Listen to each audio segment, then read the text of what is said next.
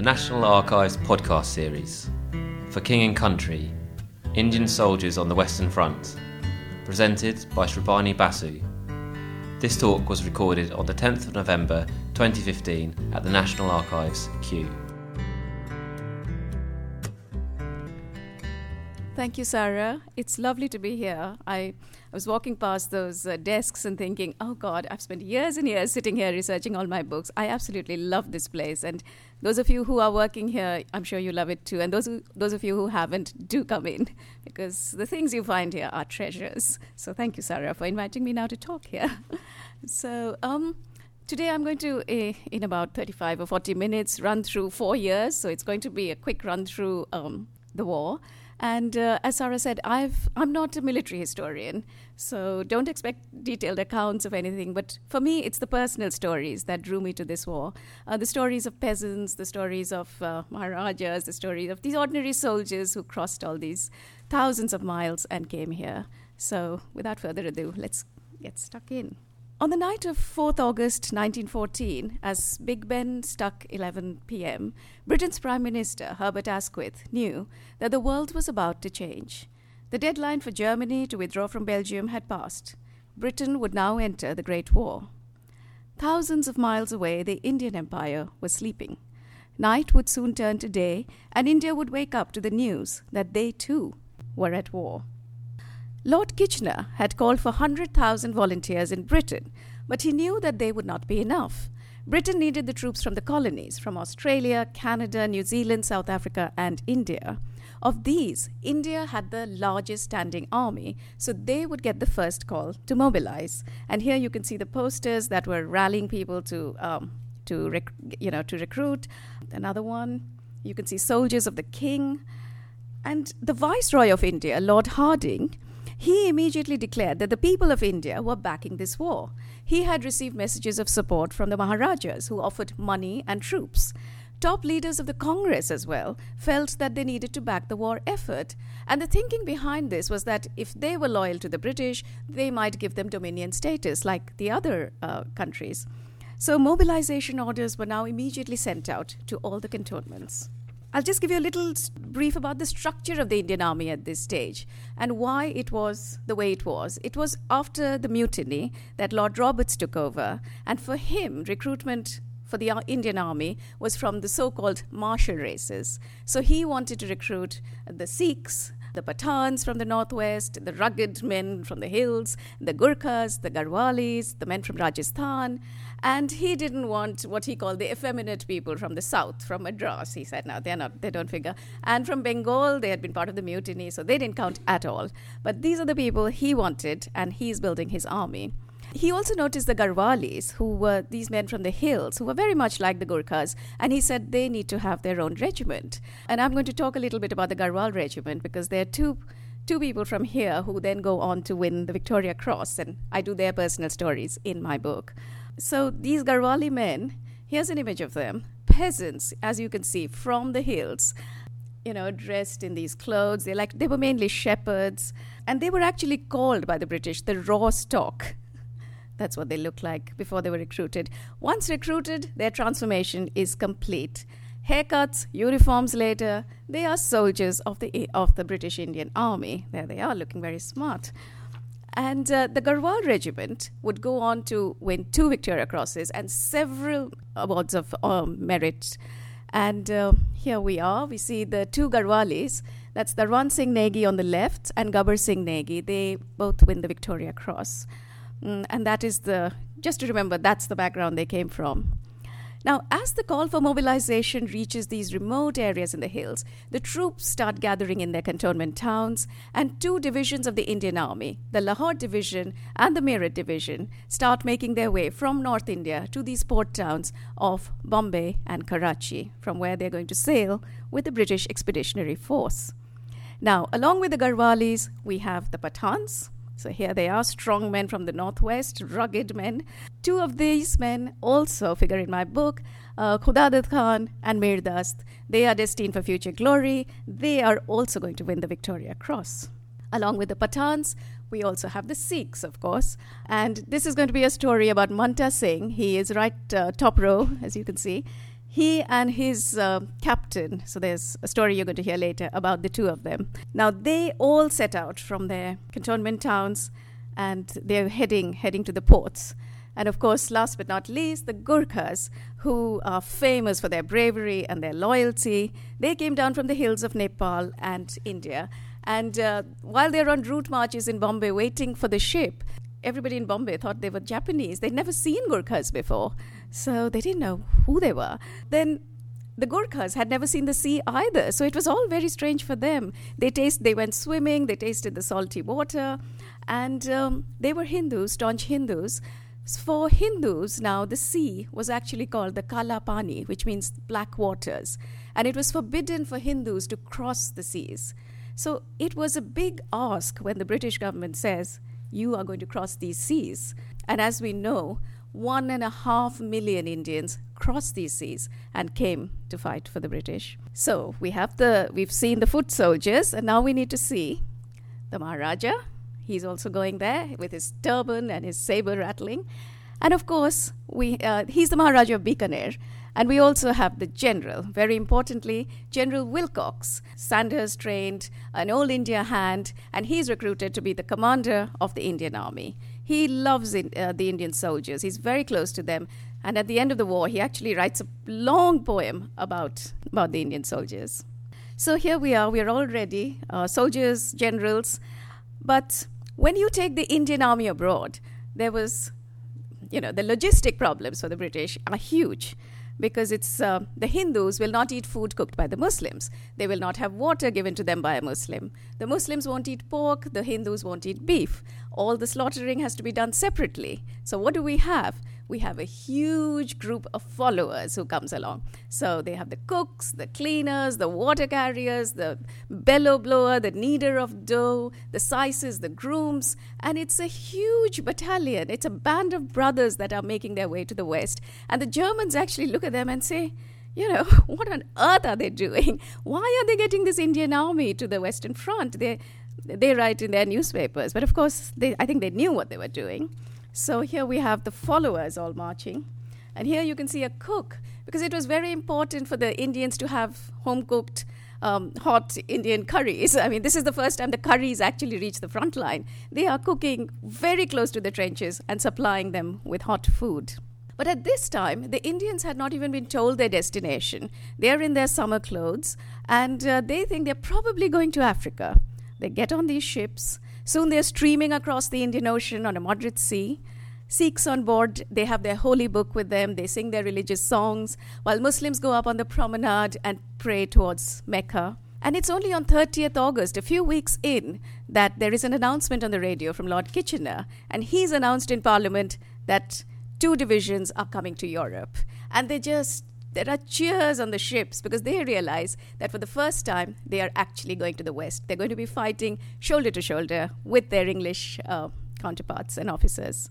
So here they are. They reach on 26 September. The Indian ships arrive in Marseille.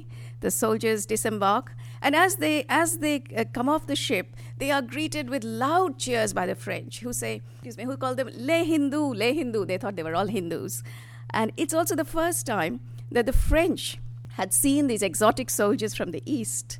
So as they march, the French women want to come up and give them flowers. You can see her giving giving a rose uh, to this Sikh soldier, and these Sikhs were very embarrassed because some of them wanted to hug them and kiss them, and they were saying, you know, what's going on here? So as they march to the camps, the cheering continues, and the Indians reply with the only one English phrase that they know, which they've learned from their officers, and it's hip hip hurrah. So as they march, they say these words. And even the followers, these cooks and cleaners, they get a loud cheer, and they've never been cheered before. You know, everybody's on a, actually, the, the adrenaline is flowing at this time. But of course, the cold autumn months are setting in. And the Indians, you can see them in their summer clothes. They have not got any winter clothes yet. They are still wearing thin cotton khakis. Desperately, it's October, they wrap themselves in anything they can find tablecloths, eiderdowns, and they, they're just getting through the, through the evenings, really. And the French watch in wonder as these Indians get about their way. They think, uh, they say these Indians are very strong because they eat trees in the morning. And actually, it's the Indians cleaning their teeth with uh, neem sticks. so they've never seen such things. So these are the scenes from the camp. You can see them sitting by the camp stove. Sikhs are combing their long hair. Um, separate f- slaughter facilities are set up for Hindus and Muslims, and suddenly the French countryside is transformed with the Indians. Um, they're carrying sheep. Uh, though the Indians preferred goat, they tried to get goat for them. Uh, people gather at the train stations to see them, and uh, they give them bread and sweets and cheer them along. They watch as they go about their ways. I mean, this could be a village in India, and it's actually, you know, in France that they're sitting near the trains. Um, and at the camps and the billets, the Indians they pray. They set up these. You can see the Sikhs praying over here. Um, they play with the locals, the young little children, young boys, and um, they even get to taste some wine. So here they are. Um, soon it is time to travel to the front line, and red London buses transport them. They actually came all the way from Piccadilly, and they they took them to the front line. So before long, they now arrive in Belgium. And you, here you can see the little children are waiting for this uh, Gurkha battalion to arrive. They take up position in their trenches and they are still in their cotton clothes. They're thrown into the deep end now. With no time to get accustomed to the trenches, they find themselves in the First Battle of Ypres, defending the British line. There's not enough barbed wire, not enough ammunition, and there aren't enough troops. Even the trenches, the, India, the, the English trenches, they were shallow, so they soon got filled up with water, while the Germans were at a height, so they were dry, but the British trenches were muddy almost immediately. And all the while, of course, the German bombs are raining down on them. The Indians had never seen warfare like this. They are used to hand to hand combat in the northwest frontier, a clash of steel and swords. Moreover, their companies are split up, so they are sent with officers who can't speak their language, uh, they are not with their own uh, fellow co- co- countrymen, so there's complete confusion. But this, they hang on, they do their bit.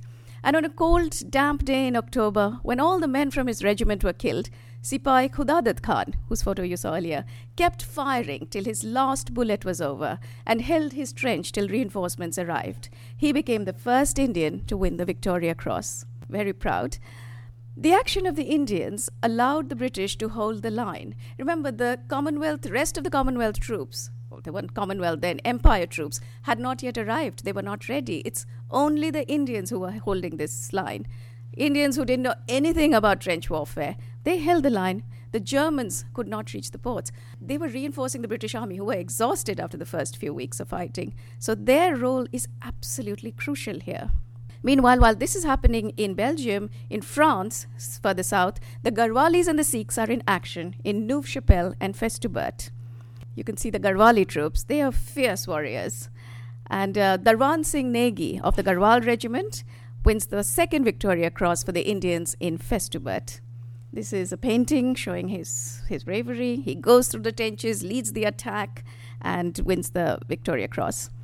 In December 1914, the man from the hills of Garhwal was personally presented the medal by King George V in Locon in France. So here you can see the Queen also arrives there. And uh, the king would always ask them if they had any wish. So when asked what he wanted, the simple Garhwali, he says, all he wanted was a school to be built near the hills where he lived, so the people, the local hill people, could be educated because he himself was completely illiterate. And he realized the value of education. So this school was built, and it is still standing there today, which is quite nice. It's now a secondary school. So we have Darwan Singh getting his VC. Now, by November, the Indians have their first sight of snow. Still without great clothes, they brave their first winter in the cold, muddy trenches. And the soldiers write about it. So here, here's a letter I'm quoting. In the trench, the snow rises from the feet to the neck, and the heat, feet and hands are frostbitten. It rains and snows day and night, wrote a soldier. Another lamented, The whole world is being sacrificed, and there is no session. It is not a war, but a Mahabharat. After a brief respite over Christmas, the fresh offensive is planned in the new year. The Battle of Neuve Chapelle in March would be the first battle that the entire Indian Corps would take a, take a role in and work as a complete unit. They wouldn't be split up for this one. So it's also the first time, the Battle of Neuve Chapelle is really important, it's the first time that the German defense is actually broken, and it's done with the help of the Indian soldiers. But the casualties were enormous. In just three days of fighting, 4,233 Indians lay dead. Gabbar Singh Negi of the Garhwal regiment would fight to the last and die on the battlefield. He would posthumously be awarded the Victoria Cross. This is Gabbar Singh. And in his village of Garhwal, his 14 year old bride, Saturi, would spend her life alone, wearing the Victoria Cross pinned on her sari all her life. It was all she had to remind uh, her of him, of her husband. And Saturi actually lives uh, right till 1981. And uh, I'll show you her image. this is an old Saturi Devi. She would, there is a memorial in Chamba, in this little village, to uh, Singh. And every year, she would stand there and she would take um, the salute on his behalf. And you can see her wearing the Victoria Cross. So it's a, it's a lovely story. I went there, I met the family. They still live there. They're still peasants, and uh, it's amazing. So this is one of the, you know, it's written about in the book. There's, there's quite a bit about Gabbar Singh Negi. And uh, in Neuve Chapelle itself, there was another very poignant story, very moving, and this is of the Sikh Manta Singh. Now, Manta Singh, you remember this photo before, he's standing in the center. His friend, George Henderson, is standing next to him. He's his captain. So at the Battle of Neuve Chapelle, uh, both are out there in the field, and suddenly he sees Captain Henderson injured, lying there. And he doesn't think. He just takes a wheelbarrow, goes out there in the field, puts his captain in it, and starts wheeling him back. And of course, he's hit. This is under constant shell fire. He, Manta Singh, takes a bullet in his leg. They both, he brings his captain to safety, but Captain survives. Manta Singh is injured. He's sent to Brighton, where he's, he has gangrene in his legs and uh, he dies. But that's not the end of the story, because uh, Captain Henderson never forgot this sacrifice. And when he goes back after the war, he makes sure that Manta Singh's son, Asa Singh, when he grows up, he gets a job in the same regiment, 15th Ludhiana Sikhs. And uh, his own son, so Captain Henderson's son, Robert, and Manta Singh's son, Asa Singh, they become friends and they go together to fight in the Second World War. this friendship continues. And now the third generation, they actually live in UK and uh, they go together. So Asa Singh's son is Jaimal Singh and Robert's son is Ian Henderson. They're the best of friends, obviously. They go every year to the memorial services together. They're now both in their 70s. It's very moving. It's one of those stories of friendship formed through sacrifice and forged in these fields of battle. So um, these were the poignant stories that came to me, you know, I found and I loved. So now, as the war, to get back to the war, as the war was drawing on without end, the soldiers wrote letters home about the horrors of war. No one who has ever seen the war will forget it to their last day, wrote a Pathan soldier. Just like a turnip is cut to pieces, so a man is blown to bits by the explosion of a shell. All those who came with me have ceased to exist. In April 1915, they faced the German gas attack in Ypres, tying their turbans over their faces to protect themselves. They didn't have gas masks at the time. And they were told, dip your turbans in chloride of lime, wrap it round your face, and if you can, they were told, urinate on your turbans and put that round your face, and that'll save you. And that's how they faced the German gas attack. For his bravery in the face of the gas attack at the Second Battle of Ypres, Mir Dast, the Pathan we saw, whose photo we saw, was awarded the Victoria Cross. He never recovered from this gas attack. He used to write letters saying the dhua, dhua means the smoke has got to me. And he didn't actually live too long, but uh, he is presented his uh, Victoria Cross in the grounds of the Brighton Pavilion by King George V again. And here he is, you can see the Queen. It was a grand presentation ceremony.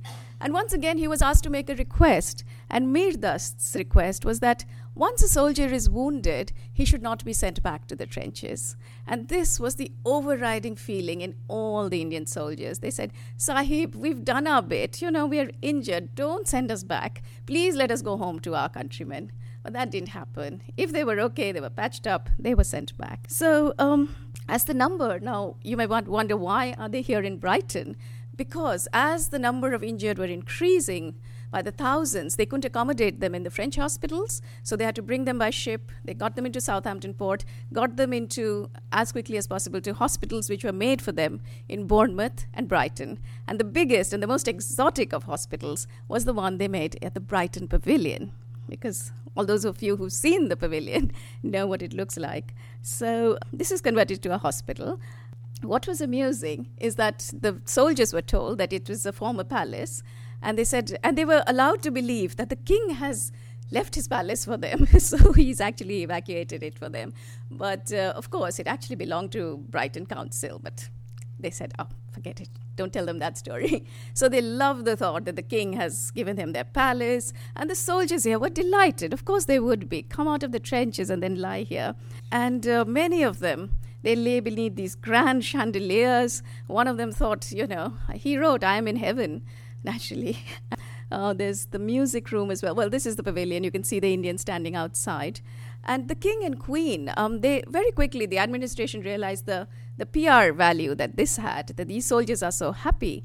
And um, the king and queen came to visit the soldiers at the pavilion. They started making postcards of these. So postcards of these men lying beneath chandeliers as if this, you know, was actually then sent out to recruit more Indians to come into the war.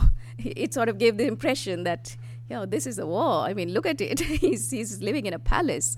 Uh, so, also, uh, images of Mir Dast receiving this award from the king and the king speaking to all his, you know, the ordinary soldiers, these were sent back to India. And some of the images of Mir Dast getting the VC were used to shame the British soldiers who didn't want to enlist. So they'd say, look, this man from you know the northwest has come here and he's sacrif- he's doing this and you know you are not enlisting so a lot of these propaganda these were used for propaganda and 20,000 copies of a brochure on Brighton showing all these men was sent to India to recruit more soldiers so here we have more images of uh, the soldiers lying there the dome was converted into a hospital and there was also another home for the homeless which became the Kitchener Hospital for Indian soldiers but of course English, I mean, there were still various conditions. English nurses were not allowed to nurse injured Indian soldiers. They did not want, Indi- English ladies could not visit the English soldiers. They did not want any dangerous liaison between the white Indian, lonely Indian uh, English women and these soldiers, you know. And they loved these soldiers. They would go out there every time they saw a turban, we have these letters from the soldiers saying, you know, oh, these women love our turbans. They come to us, they invite us to our houses. But so they were really being watched. They had to go out under supervision. Uh, there were barbed wire around Kitchener Hospital. And one soldier, he writes, uh, I'm in Kitchener jail. So he, there's a lot of discontent there. And uh, there's even a shootout, and all, all that's in the book. This is Kitchener Hospital. So they were taken out on a daily walk, but completely supervised. So it looks like, you know, wounded Indians are going for this. All looks very happy. It wasn't. They probably got an outing once in several weeks, or sometimes months. Children as young as 10 also were sent to the front line. Uh, they came in as followers, as kneaders of dough, saises, but they got injured. They were so close to the trenches, and many of them were in the hospitals in Marseille, and some went into the trenches as combatants and they came to Brighton. So we have a picture of a 16 year old Gurkha boy, and he's Pim. And when the queen saw him, she was so moved. She gave him a rose. So he's, it's not very clever. He's actually holding up a rose given to him by the queen.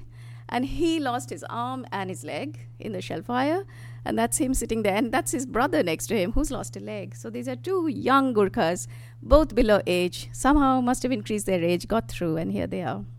But uh, despite all this, the British did want to ensure that the Indians were very happy and cared for in these hospitals.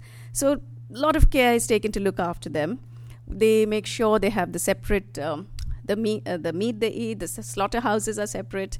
And a very enterprising butcher in Brighton immediately sets up a halal butcher shop. So, probably the first one in Brighton that comes up. And he's doing brisk business.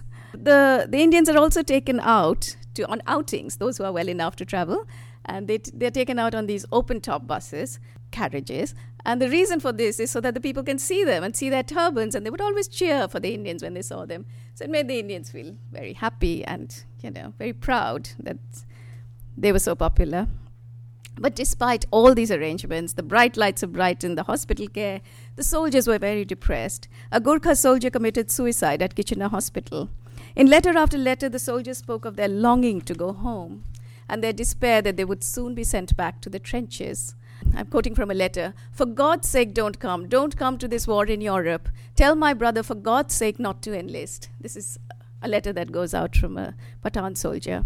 There was despair that only those who'd lost an arm and a leg had any hope of returning home. So it is getting very, by the end of their second winter, they are really, really desperate and very, very depressed.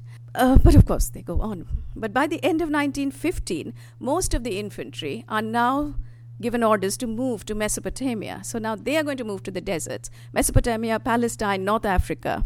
They now have to suffer harsh desert conditions. My book doesn't even go into what happens there because that would take me another three years and it would be another several pages, thousands of pages, because more sacrifices were actually made in Mesopotamia 20,000 lost in, in Kut in the siege of Kut. Um, but the cavalry, sappers, miners, they remained behind in Europe. They watched very sadly, they watched their British counterparts, the other Tommies, go home on leave, but they could not go on leave. And they would plead, Sahib, can we go home? We'll be fresh and come back. But they couldn't because they were told the sh- sea journey is too long. We can't spare the ships. It'll take six weeks to go, six weeks to come. Completely out of question. So they actually had no leave. They worked right through. Some, the sappers, stayed on for five years, clearing the mines after it was over. And of course, by 1916, we have the famous Battle of Somme, which begins on 1st July 1916. On the first day of the battle, the Indians are photographed doffing their hats. Here we are, they're doffing their hats. In the first few hours alone, the British lost 20,000 men, and 40,000 were seriously injured. Never had such a beautiful summer day seen so many dead.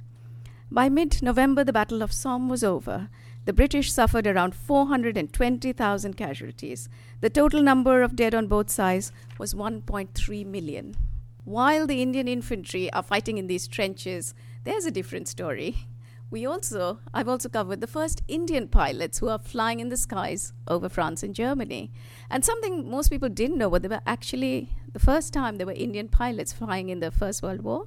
Pilots come from a different class of society. They're actually very upper class. They've been to Oxford and they've been to Cambridge. So they're very different from our peasants, you know, illiterate peasants from the homeland. So here are our pilots. Very dapper Hardit Singh Malik, who's a, a Sikh, who is the first Indian pilot to join the Royal Flying Corps. Dapper Singh graduated from Oxford, but he had to really fight his way to get in. He had to fight British prejudice because um, Indians were not allowed to be officers. So they said we can't. And in in the Royal Flying Corps, and you have to be an officer. So they said no. So he went to France and he was ready to join the French Air Force. And then his tutor at Oxford heard about it and said, This is nonsense and uh, the French are ready to have him, and we are not ready to take this young lad. So he made a big fuss, and immediately Hardit Singh Malik was recruited. So he became the first Indian pilot, and as soon as he joined, he opened the he opened the door for the others. So waiting to become a pilot was a young 18-year-old boy who was from he studied here in St Paul's in Kensington. So as I said, these were very upper class families, very elite, and he was barely out of school, raring to go. All he wanted to do was bring down German planes. And Laddie joins. He's full of youthful verve, energy. His only ambition take down the planes, fly. And uh, he also enjoyed sketching. So in only 10 days, very quickly, he learns. He learns to fly amazingly quickly. Between 9th July and 19th July, in 10 days, Laddie takes down nine German aircraft, becoming India's first flying ace. But it's all again too soon for Laddie. While flying a dangerous mission in France on 22nd July 1918, this is just months before the end of the war, his plane was attacked by four German planes and a dogfight followed. His plane was shot. Not to be cornered, this teenager, he fought back, taking down two enemy planes with him. And Laddie was only 19. He was posthumously awarded the Distinguished Flying Cross, becoming the first Indian to win this award. And even Red Baron, uh, the famous German flying, flying ace, Manfred von Richthofen, he flew over the sky where Laddie had, had died, and he dropped a wreath to remember his bravery. So he was quite something. As I said, less than three months after Laddie died over the skies of France, the war was over. Over 73,000 Indians died in the war. Hundreds of thousands were seriously wounded, returned to India, their lives damaged forever. To acknowledge the contribution of the Indians in the war, they were allowed to attend the Imperial War Cabinet in London and the peace talks in Paris in 1919. So, sketch um, that Laddie made. He, he made these detailed sketches and he would draw German planes that came down as well and sign them all. So, this is the Imperial War Conference. Uh, attending it are two Indians. One is the Maharaja of Bikaner, standing top row with a hat, and uh, Lord Sinha, who is represents the Indian government.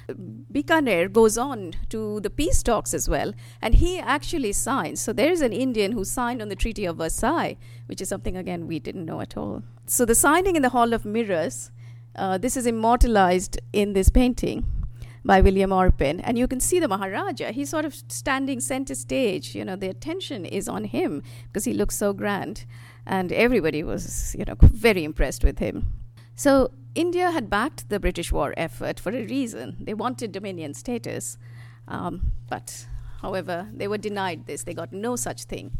Instead, what they got was barely five months after the war, General Reginald Dyer fired on an unarmed crowd made up largely of Sikh men, women, and children who'd gathered at a park near the Golden Temple in Amritsar on 13th April 1919. Despite the loyalty of the Sikh troops, their contribution to the war, Dyer ordered his men to continue fighting till the last bullet was over. It was an act that alienated the whole nation. And the poet Rabindranath Tagore returned his knighthood in protest, and the Indian struggle for independence moved up a gear. Meanwhile, as political unrest, economic crisis overtook India, they had paid heavily for this war, so they had lost so much money. Um, the crops had failed as a result. The soldiers of World War One were gradually forgotten because, you know, there were so many problems in this nation at the moment. The new Indian heroes were the ones who were fighting and dying for independence. Over the years, the soldiers were, f- you know, forgotten both by the masters they fought for and by their own countrymen. Only a few villages in India and Pakistan would remember their heroes. In a small hill station of Lansdowne, the images of Darwan Singh Negi and Gar- Singh Negi can be seen on the road. So as you drive up to the, as I was going up to this regimental center in Lansdowne, and there there were these paintings. It says, it says in Hindi, "Hamare Victoria Cross Vijeta," which means our Victoria Cross winners. Uh, so they're very proud of them, and this is just on the road, road signs. And uh, similarly, in a remote village in Pakistan, uh, that is the home of Khudadat Khan, you can see a roadside saying that way to Khudadat Khan's village, literally. The names of the Indian dead and missing are recorded in memorials in France and Flanders. This is the Indian memorial at Neuve Chapelle. It's a beautiful memorial. Uh, it's with two tigers and an Ashoka pillar, and writings in Gurumukhi in Punjabi, Hindi, Urdu, and uh, in English. Um, so the names of the soldiers are also remembered um, in the Commonwealth soldiers in the Bedford House Cemetery. This is in Belgium, and you can see these are graves of Muslim soldiers. Uh, the names of the Indians are carved on the Menin Gate in Ypres.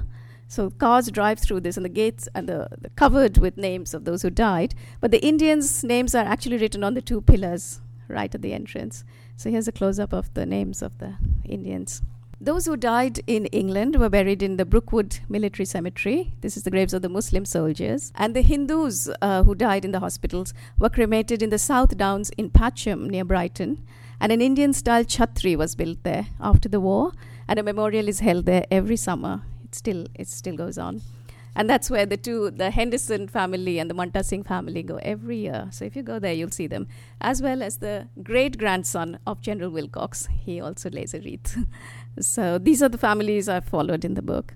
Um, there's also a lovely story, which I won't have time to go into today, but it's uh, one of my favorites. It's a story of Sukha, who was a cleaner who came with, um, with the army. He was what is the from the lowest caste of India, so what they called an untouchable. So nobody wanted to know him, not even the Indians. And he comes along, he marches in this glorious autumn sun, uh, you know, when he gets off Marseille. And then Sukha cleans the trenches. Sukha is ill. Sukha is brought to clean the hospitals in Britain. And then Sukha dies. But that wasn't the end of the story.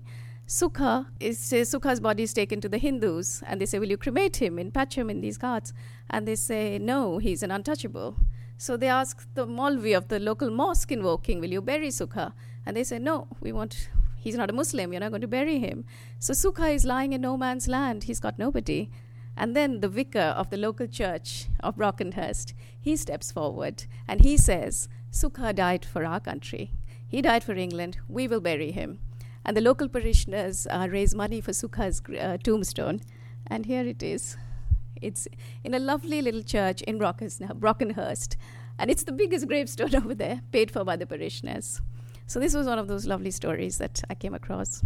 And there were uh, other, as I said, there were cooks who were, you know, going close to the front line. They got hit by artillery fire. We have the graves of two cooks in in um, in Brookwood. It's it's very sad. You know, you think of these names. They just have one name, Hansa, Babu. Where did they come from? They don't have a second name. Sukha didn't have a second name. He's just registered as Sukha Kallu. Uh, Kallu actually means dark, blackie. So he was just called Kallu because he was dark skinned. Very, very moving stories that there are. Again, few visit these graves. I mean, who knows where Sukha's family is? Who, how would they ever come this far? Uh, these graves, nobody comes from their homes from India. At the Indian Memorial at Neuve Chapelle, the day I visited, which has, it has names of over 4,000 people, Indians, uh, carved on these walls, Indians who died or who's, who were never found. And there was no one there the day I visited, uh, only as I, you know, it's in a field in France just by itself, and only the songbirds bore witness to the dead. But luckily, there was, what was nice, there was a single wreath lying there by a Foreign Office minister, and it said, Our shared future is built on our shared past. So, on that note, on the 100th anniversary, 101st of this great war, I hope I've been able to revive some of these stories of the forgotten soldiers and uh, bring up a part of history that would have been confined to the footnotes, really. Stories of these soldiers who crossed, crossed these waters, Kalapani, in 1914 to serve king and another country. Thank you. The soldier.